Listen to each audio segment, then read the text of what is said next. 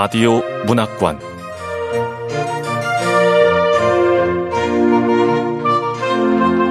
한국 단편 문학 특선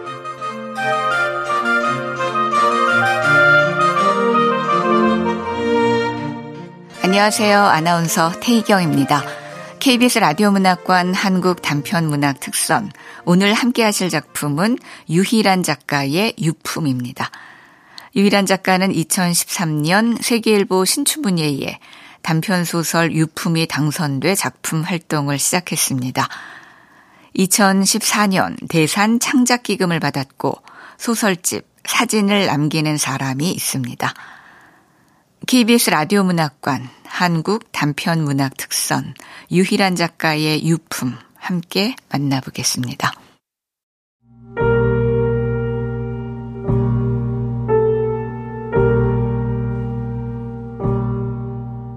유품 유희란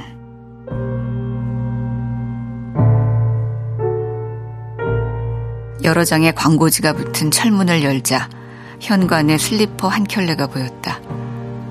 들어서기 전 나는 목장갑 낀 손을 두어 번 마주쳤다. 둔탁한 소리의 선명함이 가라앉은 공기를 가르고 고여있는 먼지를 불러냈다. 적연한 가운데 무언가 잘못된 것처럼 느껴졌으나 그것은 순전히 나만의 절차였다.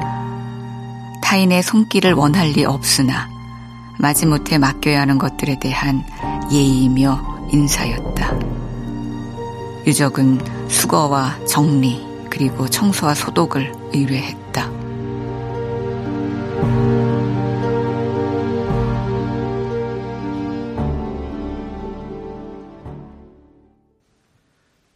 시작할까요? 팀장님, 유품 정리하기 전에 하는 의식, 그거 오늘은 한 번 더 하세요. 크리스마스잖아요. 어, 내가 유품 정리하기 전에 나만의 의식 치르는 것 알고 있었어요? 아, 그럼요. 우리가 팀으로 움직인 게 벌써 1년이나 됐는데. 그렇구나. 그럼. 네, 지금부터 천국으로의 이사 시작하겠습니다. 여러 날이 지난 후의 발견은 이웃의 신고도 아니었으며 더구나 자식들의 진술도 아니었다. 독거 노인을 찾아다니는 봉사자에 의해서였다. 영하의 기온으로 켜켜이 쌓인 지층이 얼어붙은 날이었다. 어르신! 어르신! 아유, 연락이 안 돼서 무슨 있나? 아, 아이고, 아이고, 이게 무슨 냄새? 어르신! 어르신! 검은 빛에 창백한 몸을 몇 날 며칠이고 떼지 않고 있을 수 있는지 의문이 들 정도로 고인은 소파에 고요히 앉아 있었고 바닥엔 한입 베어문 자국이 남아있는 토마토가 뭉그러져 있었다.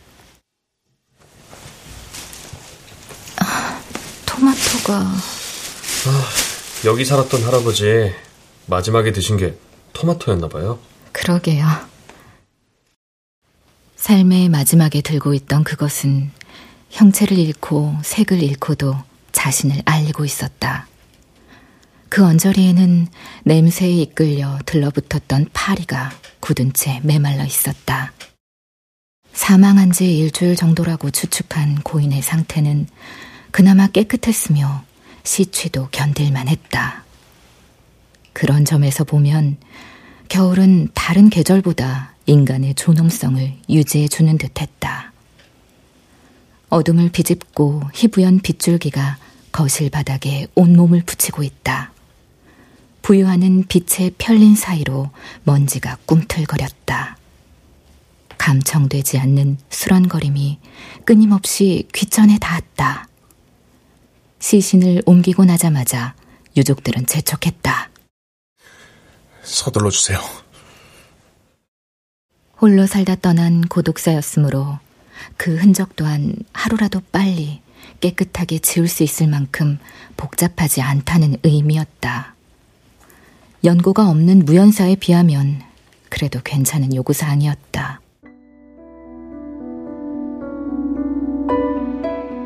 유품 정리사. 유족을 대신하여 고인의 물건과 집 정리를 하는 전문직이라고는 하나 누군가의 마지막 자리를 함부로 드러내는 일은 매번 익숙하지 않았다. 가만히 놓여있는 유품은 추억을 내보이지 않았고 해석할 여지를 주지 않았다. 게다가 대부분의 유족들은 여유가 없었다. 다른 건 다 버려주시고요. 인감이나 통장 같은 것만 챙겨주시면 돼요.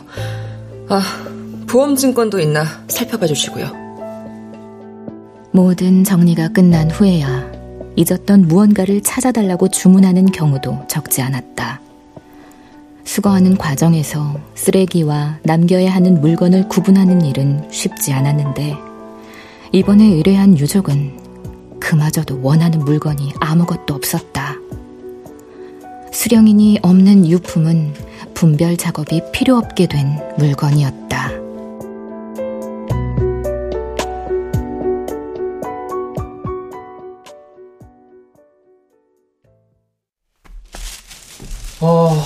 어르신 혼자 사셨고 방 하나에 여기 거실 겸 부엌에 지층 구조라 저녁 전에 끝나겠네요. 어쨌든 오늘 저녁엔 크리스마스 파티를 할 수 있겠어요. 약속 있어요? 하긴 한창 뺀데 있겠지. 아, 글쎄. 봐서요. 아직은 친구들한테 제 직업을 오픈 안 한 상태라. 아, 다른 때와 달리 오늘은 냄새가 덜 나니까 뭐 상황 봐서 참석할 수 있으면 하고요. 하긴 여름철엔 냄새 때문에 일 마치고 누굴 만날 순 없죠. 자, 이제 본격적으로 천국으로 이삿짐 날라볼까요? 난 방으로 갈게요. 예, 전 화장실부터 시작해서 부엌으로 갑니다.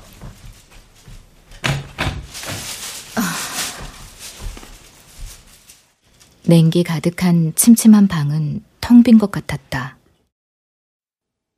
검은 텔레비전 화면에 나의 그림자가 어른거린다. 잿빛 덩어리가 서성이다 흔들리고 있다. 흔들리는 그 바람에 현기증이 일고 속이 메스꺼린다. 어, 팀장님, 어, 왜 그러세요? 토할 것 같으세요? 아, 여긴 냄새 없는 편인데? 아, 아니. 아, 여름철에는 냄새 때문에 억만금을 줘도 이 일 하기 싫잖아요. 내 속이 울렁거리는 건 냄새 때문이 아닙니다.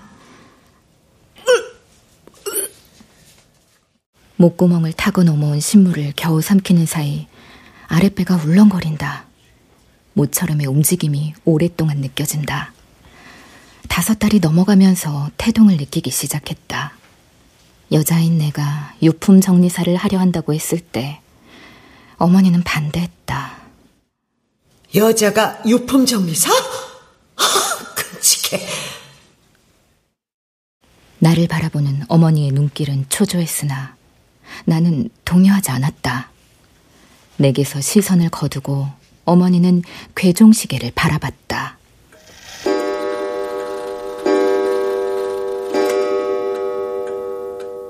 집안에서 반복적이고 규칙적으로 소리를 내는 유일한 물건이었다. 어머니를 본 지 아홉 달이 지나고 있었다. 난 시계하고도 말을 해.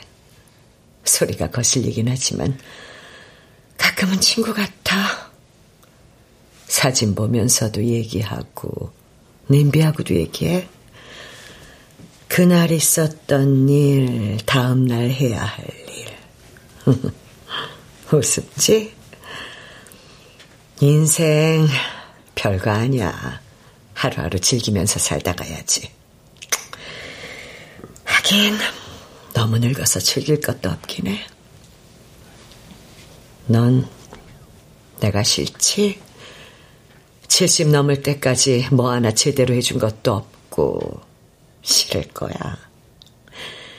하지만 넌 나한테 화낼 자격 없어. 아직 모르니까. 다른 욕망 같은 거야. 죽음이 너무 가까이 있으니까. 아직도 그 일하니? 아니다. 자주 와.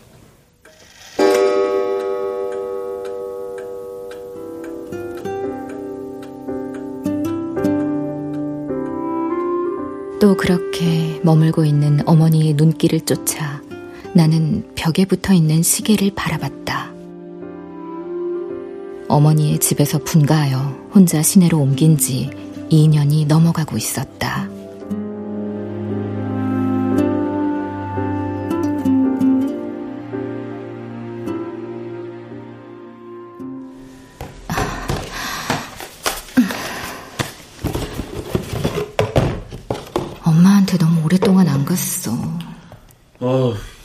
여기 살던 할아버지는 완전 미니멀리즘으로 살았나 봐요. 짐이 거의 없어요. 우리한테는 못된 큐지만. 팀장님 쪽에는 정리할 거 많아요? 방도 간단해요. 어, 달력의 이 날짜는 뭐지? 노란 벽에는 인물 사진 몇 개가 걸려 있고 그 옆으로 숫자가 큼직한 달력이 삐딱하니 붙어 있다. 숫자 하나가 파란색의 둥그런 테두리에 감싸여 있다.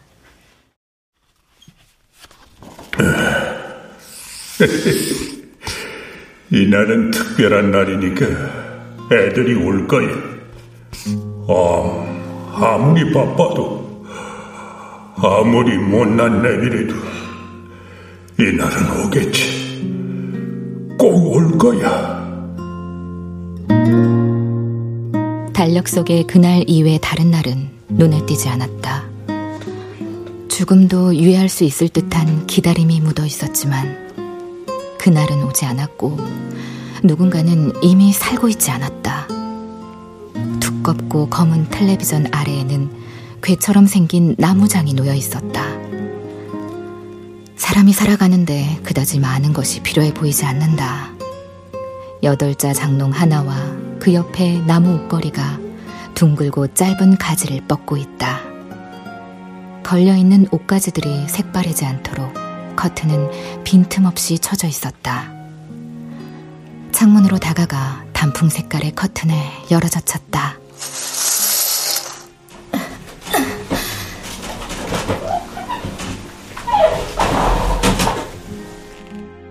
문의 쓰임새를 잊은 것처럼 창문이 뻑뻑하게 열렸다. 차가운 공기가 방 안으로 스며들고 나는 그제야 숨을 크게 내뱉었다. 한겨울의 숨결이 코 안으로 아리게 들어찼다. 자, 수고들 많습니다. 짐 많아요? 아니요, 부장님. 트럭 하나면 되겠어요. 어, 부장님. 아, 안 그래도 오늘은 일이 좀 수월할 것 같다고 팀장님하고 얘기했었어요. 크리스마스 선물이네. 겨울에다 짐도 별로 없고 자연사잖아. 자연사는 유품 정리사에게 손쉬운 축에 드는 거였다. 죽음을 다루는 것은 마찬가지였으나 의뢰받은 곳이 살인이나 자살 현장일 경우엔 분명한 예외가 있었다. 혈흔이나 동원된 물건을 마주해야 하는 형편에선 대화는 물론이고 서로의 시선이 닿는 것마저 삼갔다. 난 부엌부터 시작할게요. 감정 섞지 말자. 감정 섞지 말자. 이 부장의 중얼거림이 들려왔다. 어제 오늘 일이 아닌데 이 부장은 매번 같은 말을 했다. 노련하게 무심한 채 하는 억양에 연민은 느껴지지 않았다. 그렇게라도 해야 쓰레기의 양에 따라 받을 돈을 정산하는 일에 조금은 민망함을 감할 수 있을지 몰랐다. 외롭게 살다간 그들의 세상을 들추어 정리하고 그 일로 인해 돈을 받게 되는 순간에는 죄스러움마저 느끼는 까닭이었다. 그래서일까 업체 대표는 처음부터 명확한 선을 그었고 매우 적합한 교육을 했다. 유품 정리사가 되려면 가장 기본적인 요건부터 명심해야 합니다. 망자의 이야기에는 귀를 기울이지도 느끼지도 해석하지도 말 것. 다들 아셨죠? 네. 65세 이상 노인 인구 580만 명 시대입니다. 이 가운데 120만 명이 독거노인이에요. 반복과 시기는 다르지만 죽은 후엔 반드시 뭔가를 남깁니다. 그러니까 유품 정리는 수요가 있는 장사인 셈이었다. 이 부장이 주방 선반을 정리하며 중얼거렸다. 아이고, 참, 죽었는데도 용서 못하는 게 대체 뭐야? 에치. 다소 사무적인 말투로 의뢰를 맡긴 유족들의 표정이 떠올랐다. 마지막 흔적 안에 그들은 발을 들여놓지 않으려 했다. 현장에 와서 귀중품이나 가재도구 등을 확인한 후에 유품 정리를 신청해야 하지만 그런 절차마저 원하지 않았다. 전부 처분해 주세요. 전부. 전부 처분. 네, 알겠습니다. 그래도 귀중품이나 유품이 나오면 아니요, 필요 없습니다. 그 어떤 것도요. 아... 죽으면 다 용서가 된다고 생각했나 보지. 전부 처분해 주세요. 전부. 유족이 남긴 말이었다. 겉은 자락이 덮고 있는 벽과 장롱 사이에 먼지를 뒤집어 쓴 채 돌돌 말려 있는 양말이 보인다. 원목 장롱 한 짝은 한가운데 커다란 구멍이 뚫려 있다. 열버지고 짙어지기를 반복하는 방해의 음영이 마치 그로 인한 것으로 느껴졌다. 엄마 장롱도 이렇게 낡았었는데.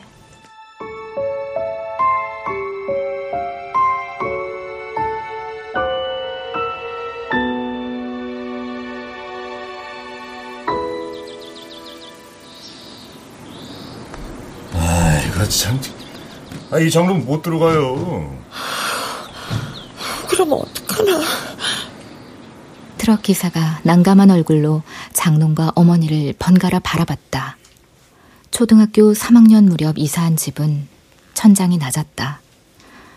천장이 낮은 게 아니라 1층에서 몇 계단을 내려가 있는 집이라 바닥이 높은 거였다.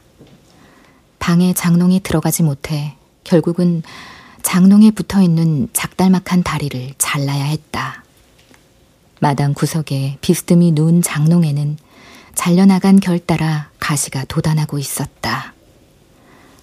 지켜보던 어머니는 자꾸만 코를 힝 풀었다. 아이고, 아이고, 아, 이 집은 뭐 아주머니가 장사시네. 네. 이사하는 집에 남자의 그림자라곤 보이지 않는 것이 자랑이라도 되는 듯 어머니는 씩씩하게 짐을 날랐다. 그리고 간간히 목에 낀 먼지를 뱉어냈다. 남자처럼 마당 한가운데 있는 하수도에 가르침을 뱉었다. 싫어.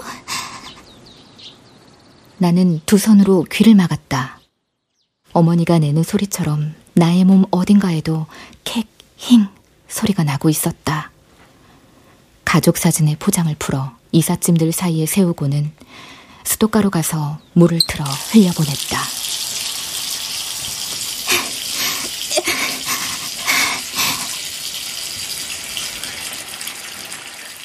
사진 속 머리를 맞댄 아버지와 어머니, 그리고 품에 안긴 어린 내가 짐 옮기는 걸 물끄러미 바라보고 있었다.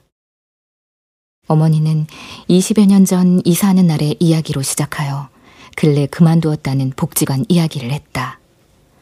삐딱한 장롱에 기대고선 어머니의 모습도 삐딱했다. 바닥 높은 집을 떠나 두어 번의 이사가 있었지만 장롱은 늘 거기 있었고 어머니는 점점 장롱을 닮아갔다. 나이 먹으니까 수다스러워졌어. 싫지? 엄마는 말끝마다 싫지라고 하시네. 엄마, 그 장롱 이제 좀 바꾸세요. 꼭 나갔잖아. 너, 나 춤추는 거 볼래? 전에 복지관에서 배운 거야.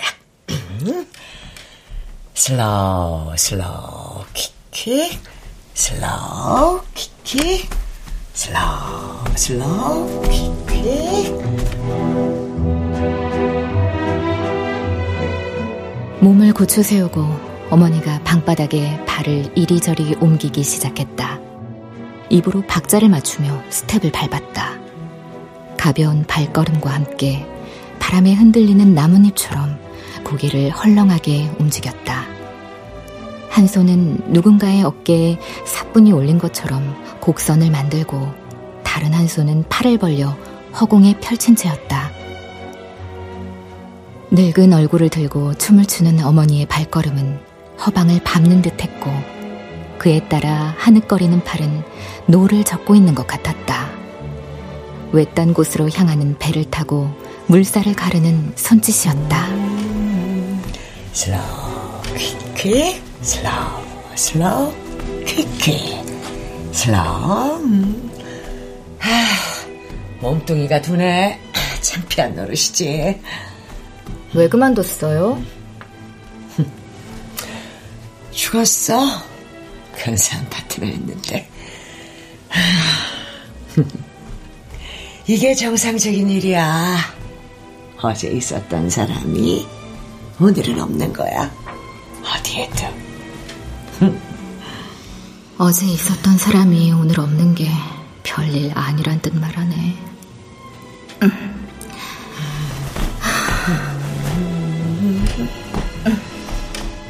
왜? 가게? 네. 나는 천천히 일어났다. 어머니의 눈은 이미 붉어져 있었다.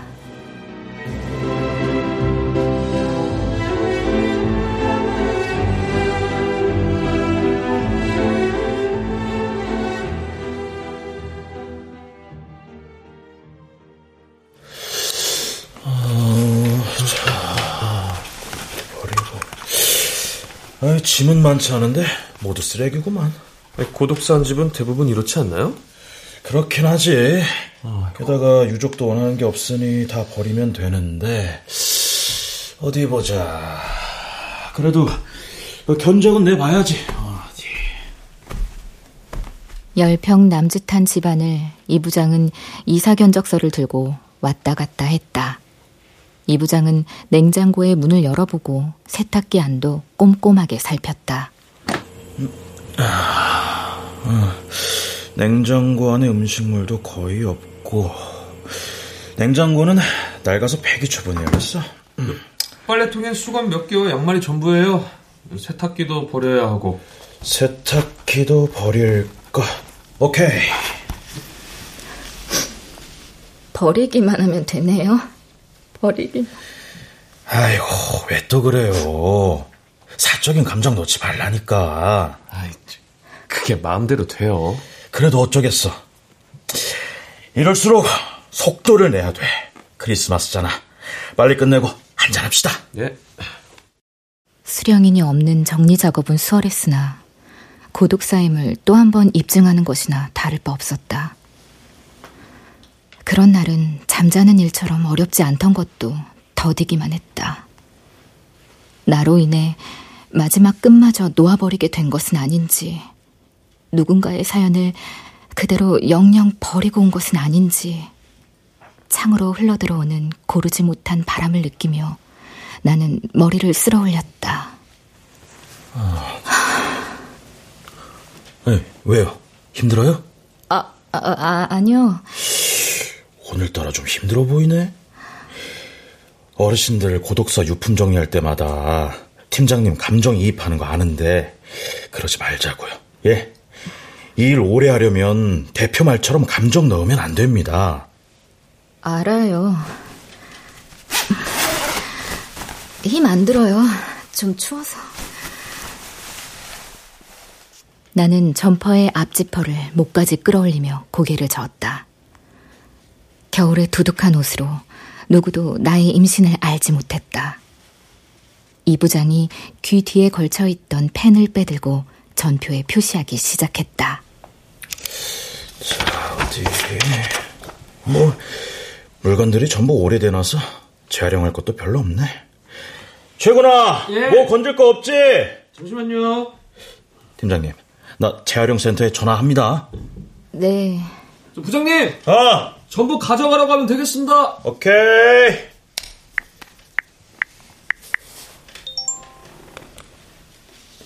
네, 수고 많으십니다. 재활용센터죠? 여기 천국이사입니다. 네. 아유, 그러게요. 크리스마스에도 고독사가 있네요. 네. 여덟자 장롱 하나, 냉장고 하나, 세탁기 하나, 구가다 텔레비전. 아, 근데 장롱 한 짝은 구멍 났는데 그냥 버려요? 예. 예. 큰 물건이 나가야 소독도 하니까 빨리 좀 와주세요. 예. 이 부장은 수거할 물건의 종목과 수량을 불러주고 의심이 가는 것들에 대해서는 갖고 갈 만한 물건인지를 타진했다. 큰 짐을 먼저 내어가야 정리가 수월하기 때문이었다. 나는 장롱의 문을 열고 쌓여있는 물건들을 바닥으로 내렸다.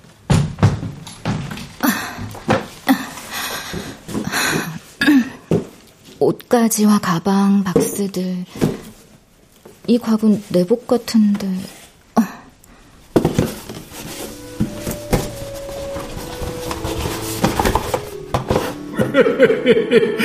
고맙다, 고마워. 첫 월급 탔다고 애비 내복도 사주고 고맙다. 정말 고마워. 장롱 한 구석에 골판지 상자가 보였다. 꺼내려니 제법 묵직했다. 스프링이 달린 스케치북이 수북이 담겨 있었다. 손에 잡히는 한 권을 빼들었다.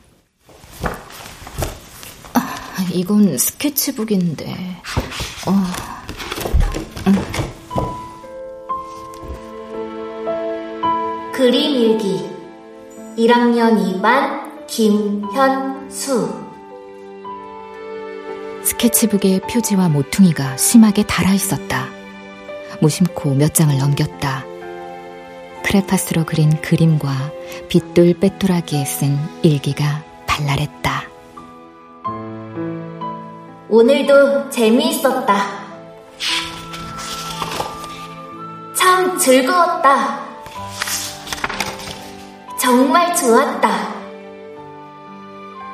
몇 줄 끝의 끝맺음은 주로 이런 식이었다.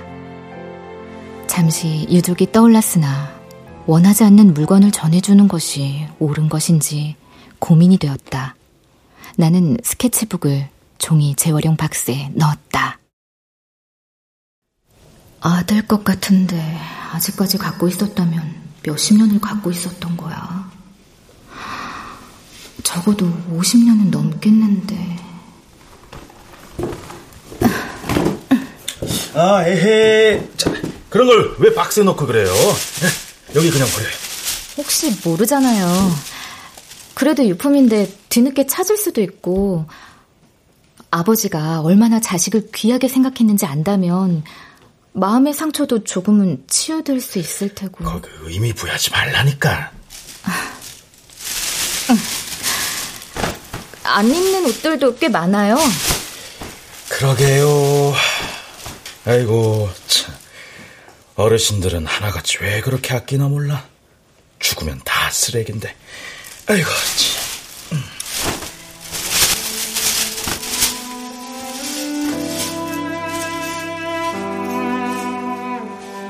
쓰레기 봉투를 벌리고 입던 옷가지를 구겨 넣었다. 변색하거나 낡은 것들과 함께 입을 만한 옷들마저 쓰레기가 되고 있었다. 곽을 열어 옷감과 종이를 구분했다. 한 번 입지도 않은 그것마저도 봉투 안으로 밀어 넣었다.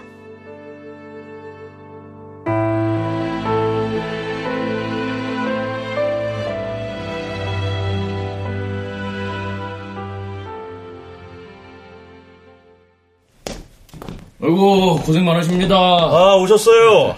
큰 것부터 내갈게요. 네. 얼마 지나지 않아 전화를 받은 인부들이 왔다. 방안을 휘둘러 보다 장롱부터 들었다. 소파와 텔레비전, 그 아래의 괴, 그리고 냉장고, 세탁기, 차례로 나갔다. 황폐하게 보이는 거실 벽면에 걸려 있던 사진 액자가 바닥으로 툭 떨어졌다. 나는 무심코 배를 감싸고는 어깨를 움찔했다. 다리 사이에 아련한 통증이 느껴진다. 답답하고 무겁고 느른한 느낌이다. 벽을 짚고 잠시 그대로 심호흡을 했다. 바닥이 높은 반지하 방에서 어머니는 누군가를 부둥켜 안았다. 남자들은 매번 달랐다. 너 때문이야. 너 때문에 모두 내 곁을 떠나. 넌 많은 이들을 떠나오거나 떠나보내야 하는 발자래. 그래서 너 때문에 내가 혼자인 거야. 그 당시 나 자신에 대해 아는 거라곤 11살이라는 나이와 이름 정도였다. 그런 나로 인해 어머니의 삶이 변화할 수 있다는 것은 이해할 수 없는 유독한 말이었다. 부인하고 싶었으나 나는 그럴 수 없었다. 어머니가 나를 속일 리 없다는 믿음 때문이었다. 그 말을 할 때 나를 바라보던 어머니의 원망 어린 시선과 뜨거운 입김. 그 느낌은 번번이 내 주위에 머물렀다. 언젠가 나에게 한 이야기를 기억하느냐고 물었을 때 어머니가 나직이 중얼거렸다. 넌 아직 젊구나. 이 정도 나이 되면 유년 시절의 기억도 그 나머지 기억도 없어. 그럴 시간이 없으니까. 사람을 만들려면 열 달이 걸리잖아. 그런데 인간을 만들려면 60년은 걸린대.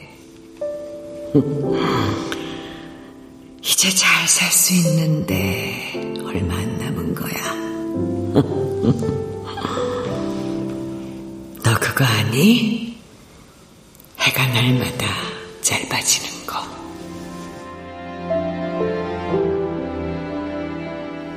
맥없는 굴곡을 이루고 있는 머리카락과 희미하게 얄팍해진 어머니의 눈썹이 한없이 낯설었다.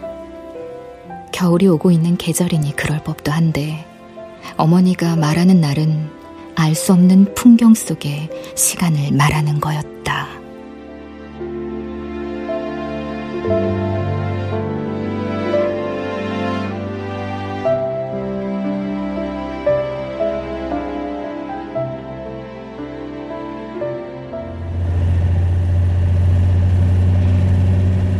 추운 계절이 지나갈 무렵 그를 만났다.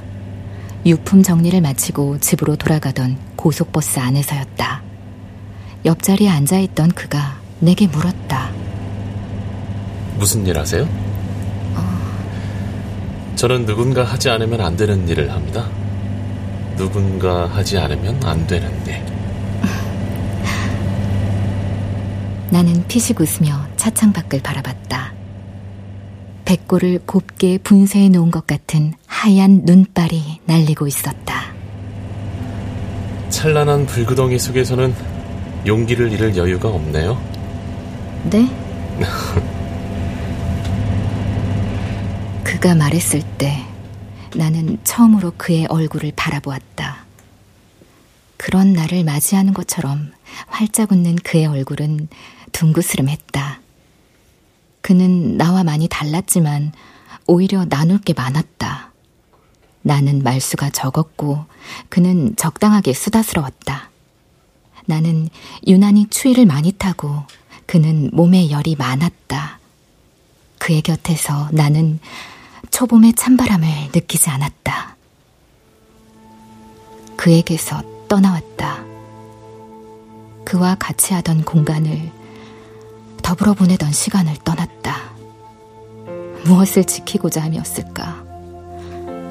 그에게서 사랑한다는 말을 난생 처음 듣던 날 어머니를 떠나왔으며 그의 아이가 내 안에 있음을 알게 된 날 그를 떠나왔다. 생에 어떤 법칙이 있다면 그래서 더하는 일은 놔두고 빼는 일을 스스로 감행한다면 살점이 떨어지는 일만은 없으리라는 바람 때문이었다.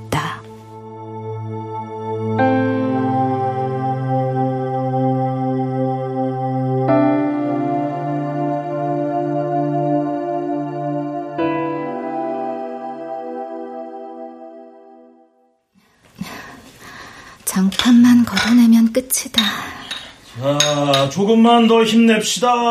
예, 저도 다 끝나갑니다. 방은 장판만 걷어내면 돼요. 어, 언제...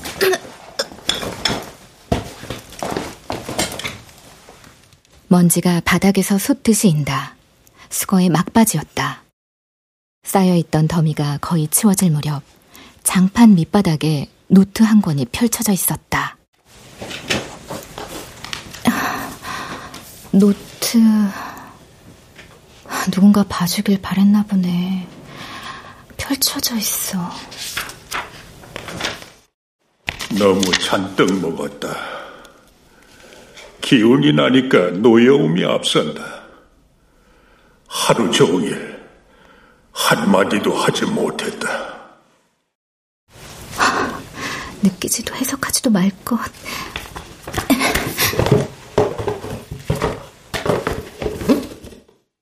노트를 접어 재활용 박스에 넣었다. 빗자루를 들어 바닥을 쓸었다. 쓰레기 바지에 쓸어 담아 쓰레기 봉투 속에 털었다. 재활용 박스에 또 뭘 넣은 거예요? 장판 아래 펼쳐져 있더라고요.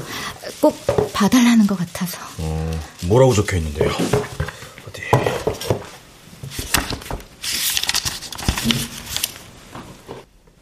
후회되는 것. 먹고 싶은 음식. 치료나 의료 등에 관한 희망. 아이고, 아 나도 내용은 못 읽겠다.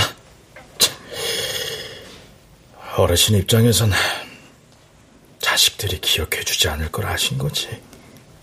그래서 마지막 유품 정리하는 우리라도 기억해주길 바랐는지도 모르죠.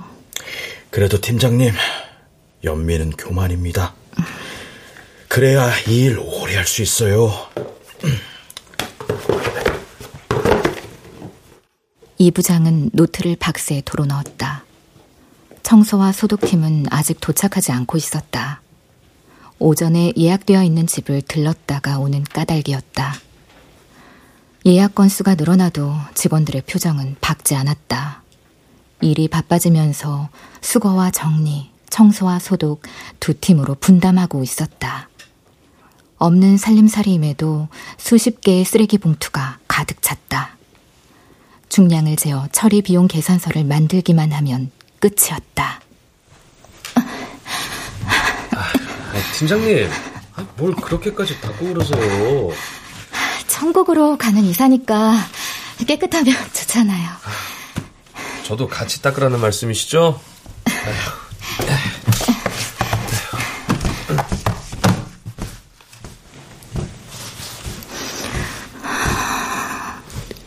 어르신, 이제는 마음의 짐, 억울하고 답답했던 것, 서운했던 것까지 모두 훌훌 털어버리고 마음 편히 천국 가세요.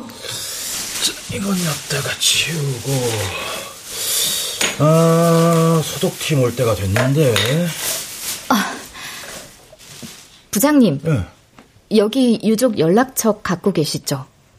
아니 유족 연락처는 왜요? 그래도 마지막 유품인데 말은 해봐야죠. 아 참 감정 섞지 말라니까.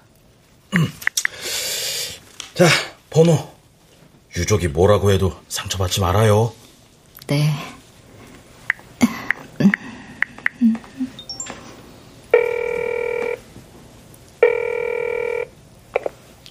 누구시죠? 아, 안녕하세요. 청구기사 유품 정리사인데요. 아버님 유품 정리하다가 꼭 전해드려야 할 게 있어서요.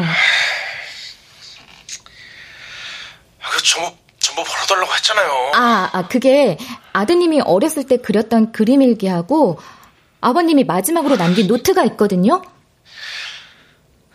저기요. 부모는 자식을 가슴에 묻는다고 하지만 자식은 부모를 목구멍에 묻습니다. 귀를 막아도 입을 막아도 소리가 들리니까요. 그것만으로도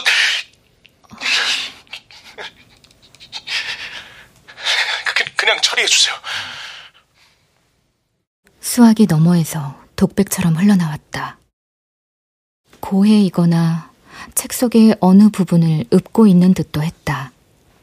남자의 목소리는 곤혹스러움이 느껴질 정도로 떨리고 있었으나 단호했다. 네, 잘 알겠습니다. 내가 뭘 했어요? 필요 없대죠? 약통만 버리면 청소 끝이죠? 아, 다들 수고했어요. 싱크대 옆에 있던 식탁 위엔 날짜 지난 영양제와 복용하던 갖가지 약들이 즐비했다. 마지막 쓰레기 봉투에 모두 쓸어 담았다. 진공 청소기와 대걸레, 다양한 클리너 용품을 가지고 소독팀이 도착했다.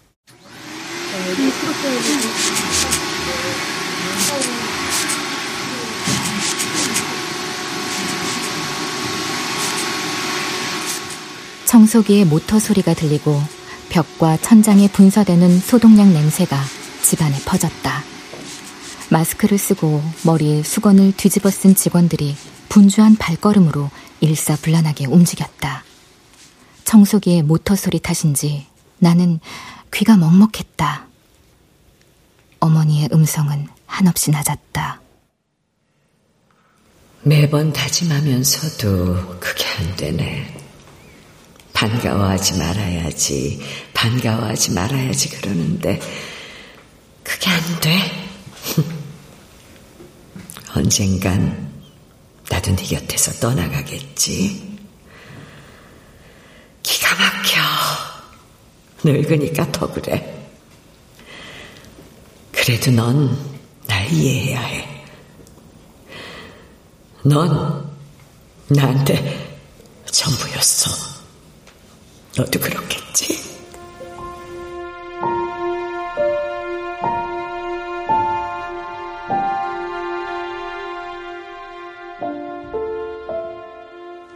늘 그렇게 어머니의 입에서 떨어진 문장은 물음처럼 끝이 올라갔다.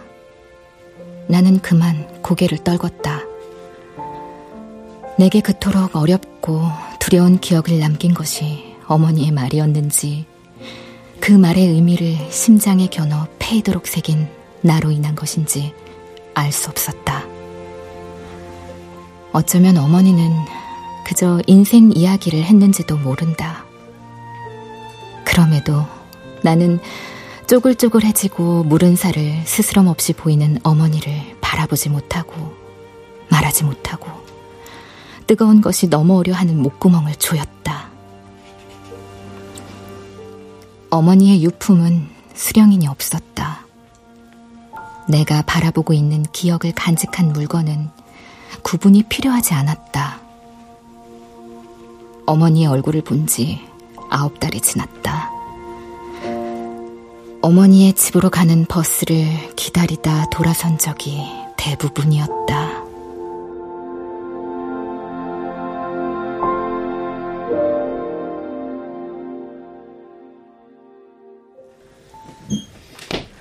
다들 수고하셨습니다. 자, 마지막 인사하겠습니다. 고인에게 인사.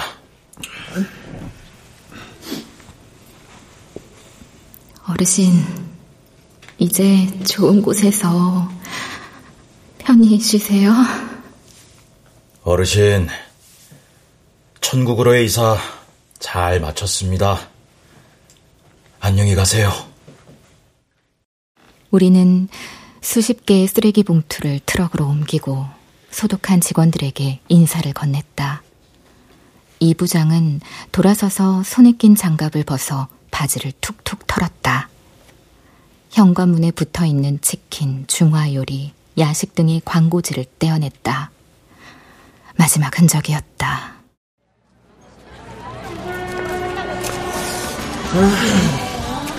이런 날 눈이라도 내리면 진짜 좋은데 화이트 크리스마스잖아요. 차, 아직 젊네. 눈 내리면 길만 지저분하지 뭐가 좋아? 에이, 부장님은 낭만이 없어. 너도 내 나이 돼 봐라. 아, 다들 뭐 좀 먹고 갈 거죠? 최고는 약속 있다면서요? 아, 커밍아웃은 다음에 하려고요. 오늘은 가족과 함께. 가족? 집에 가려고요? 아이, 저한테는 우리 팀이 가족이죠. 어? 아, 배고프다. 이 부장님, 오늘은 부침개나 막걸리 그런 거 말고 맛있는 거 먹어요. 에? 야, 그게 최고로 맛있거든. 저 팀장님, 그 가방 안에 어르신 유품 갖고 왔죠? 어, 네. 어떤 이유에서건 유품 반출은 금지입니다. 자, 야, 이거 우리 최군이 막걸리의 매력을 알면 헤어나오지 못할걸? 어? 아이, 등에 짊어진 가방이 묵직하게 느껴졌다. 사거리 건물의 모퉁이 집에 들어가 이 부장은 막걸리를 마시고 나와 최군은 밥을 먹었다. 부침개의 기름 냄새가 진동하는 막걸리집이었다. 울컥울컥 넘어오는 위액을 삼키고 꾸역꾸역 밥을 넘겼다. 주인으로 보이는 아주머니가 비어있는 그릇에 반찬을 채워주고는 돌아섰다. 생선구이, 쌈, 샐러드, 잡채 등이었다. 어, 잡채다. 산다는 게 뭔지 알아? 뭔데요? 기다리는 일. 사람을 기다리기도 하고 때를 기다리기도 하지. 부장님은 뭘 기다리세요? 나 나야 술을 기다리지. 아유, 예, 예. 아이고, 그 술잔이 비었다는 얘기죠? 그래. 예. 아, 여자인 팀장님은 뭘 기다리나요? 아, 그 노인은 뭘 기다렸을까? 노트에 적힌 글은 먹고 싶은 음식, 잡채. 후회하는 것은 사랑한다고 말하지 못한 것. 가보고 싶은 곳은 거기. 먹고 싶은 음식은 잡채. 아, 아주머니, 예. 저 비닐봉투 하나만 주실래요? 예. 비닐봉투는 뭐 하게요? 아, 팀장님 혼자 사니까 남는 거 싸가지고 가려나 보죠. 가보고 싶은 곳, 거기는 어디일까? 나는 잠시 생각했다. 40분이 지나 집에 도착해서도 잡채가 담긴 봉지는 따뜻했다. 방 가장자리에 서 있는 장롱문을 열었다.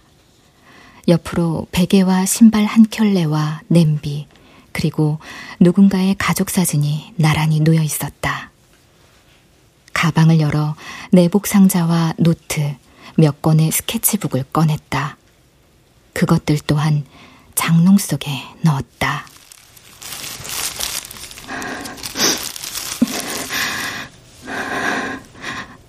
어르신, 먹고 싶은 음식이 잡채라고 하셨죠? 명절이나 잔치 때나 볼 수 있는 음식이라 먹고 싶으셨어요?